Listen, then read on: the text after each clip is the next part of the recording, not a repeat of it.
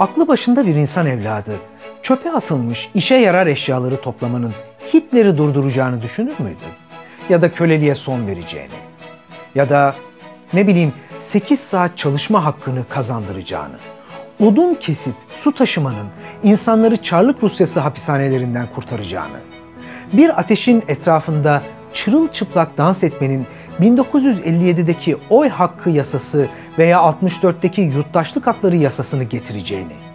E öyleyse neden şimdi tam da bütün dünya tehdit altındayken bu kadar çok insan böyle tamamen kişisel çözümlere dönüyor? Vesaire başlıyor. Sorun kısmen hepimizin sistematik bir yanlış yönlendirme kampanyasının kurbanları olmamızdan kaynaklanıyor.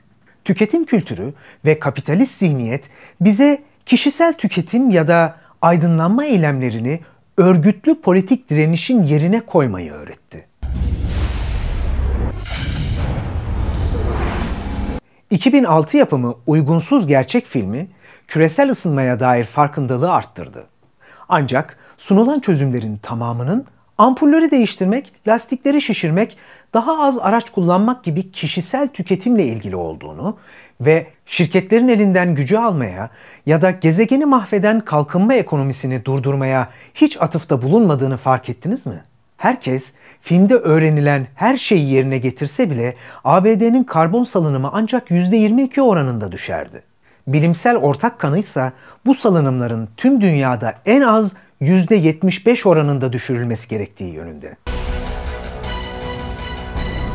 Ya da sudan bahsedelim. Hep dünyadaki suyun bittiğini duyuyoruz.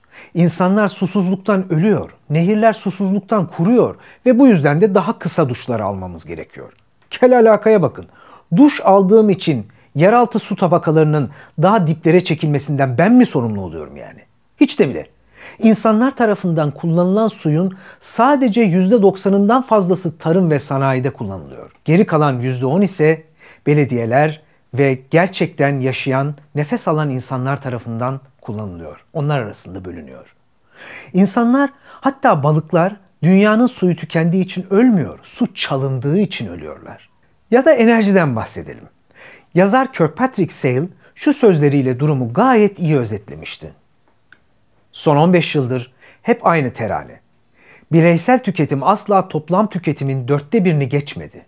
Tüketimin büyük çoğunluğu ticari, endüstriyel, tüzel, tarım, sanayi ve hükümet kaynaklı.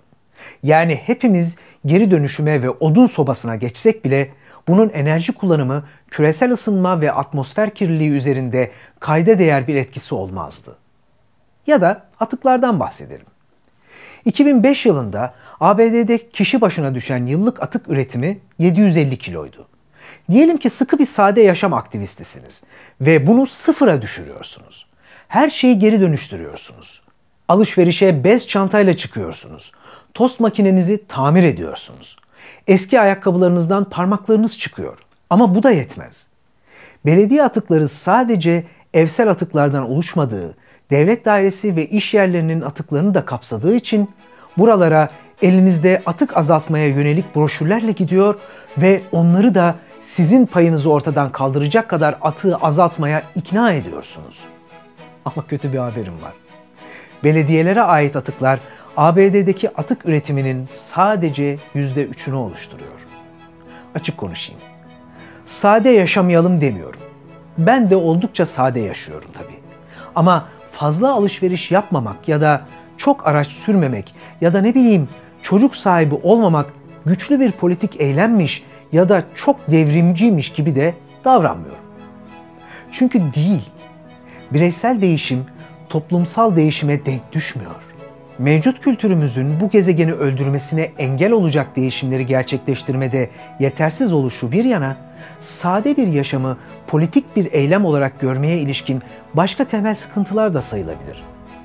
Bunların ilki bu anlayışın temelinde insanların kaçınılmaz bir şekilde yaşadıkları çevreye zarar verdiği yönündeki hatalı düşüncenin yatmasıdır. Politik bir eylem olarak sade yaşam sadece zararın azaltılması üzerine kuruludur ve insanların yeryüzüne aslında daha az zarar vermenin ötesinde ona aktif bir biçimde destek de olabilecekleri gerçeğini göz ardı eder. Nehirleri yeniden hayata döndürebilir. İstilacı türlerden kurtulabilir. Barajları kaldırabilir. İbresi zenginden yana dönük bir politik sistemi alt üst edebilir. Gerçekte somut dünyayı yok eden endüstriyel ekonomiyi yok edebiliriz. İkinci sıkıntı, suçu bu sistemde gerçekte güç sahibi olanların ve sistemin kendisinin değil, yanlış bir biçimde bireylerin, bilhassa da güçsüz bireylerin sırtına yüklemesidir. Yine Kirkpatrick Sale'den bir alıntı yapalım. Tüm bu bireyci, dünyayı kurtarmak için ne yapabilirsiniz suçluluk miti, zırvadan başka bir şey değil. Bireyler olarak krizleri yaratan biz değiliz, çözecek olan da biz olamayız. Üçüncü sıkıntı, bu yaklaşımın kapitalizmin bizi yurttaş yerine tüketici olarak yeniden tanımlamasını kabul etmemizdir. Bu tanımı kabul ederek potansiyel direniş biçimlerimizi tüketmeye ve tüketmemeye indirgemiş oluyoruz. Yurttaşlarsa daha geniş bir direniş taktikleri yelpazesine sahiptir ve bunlar arasında oy vermeyi, oy vermemeyi, seçimlerde aday olmayı, broşür dağıtmayı, boykot etmeyi, örgütlenmeyi, lobi faaliyetlerini, gösterileri sayabiliriz. Bir hükümet yaşam, özgürlük ve mutluluk arayışımıza zarar verdiğinde onu değiştirme ya da topyekün ortadan kaldırma hakkımız mevcuttur. İyi habere gelince başka seçeneklerimiz de var. Yukarıda saydığım zor zamanlarda örneğin Nazi Almanyası, Çarlık Rusyası, iç savaş öncesi Amerika Birleşik Devletleri'nde yaşamış ahlaki bir saflık beyanından öteye giderek çevrelerindeki adaletsizliklere aktif bir biçimde karşı çıkan cesur aktivistleri örnek alabiliriz.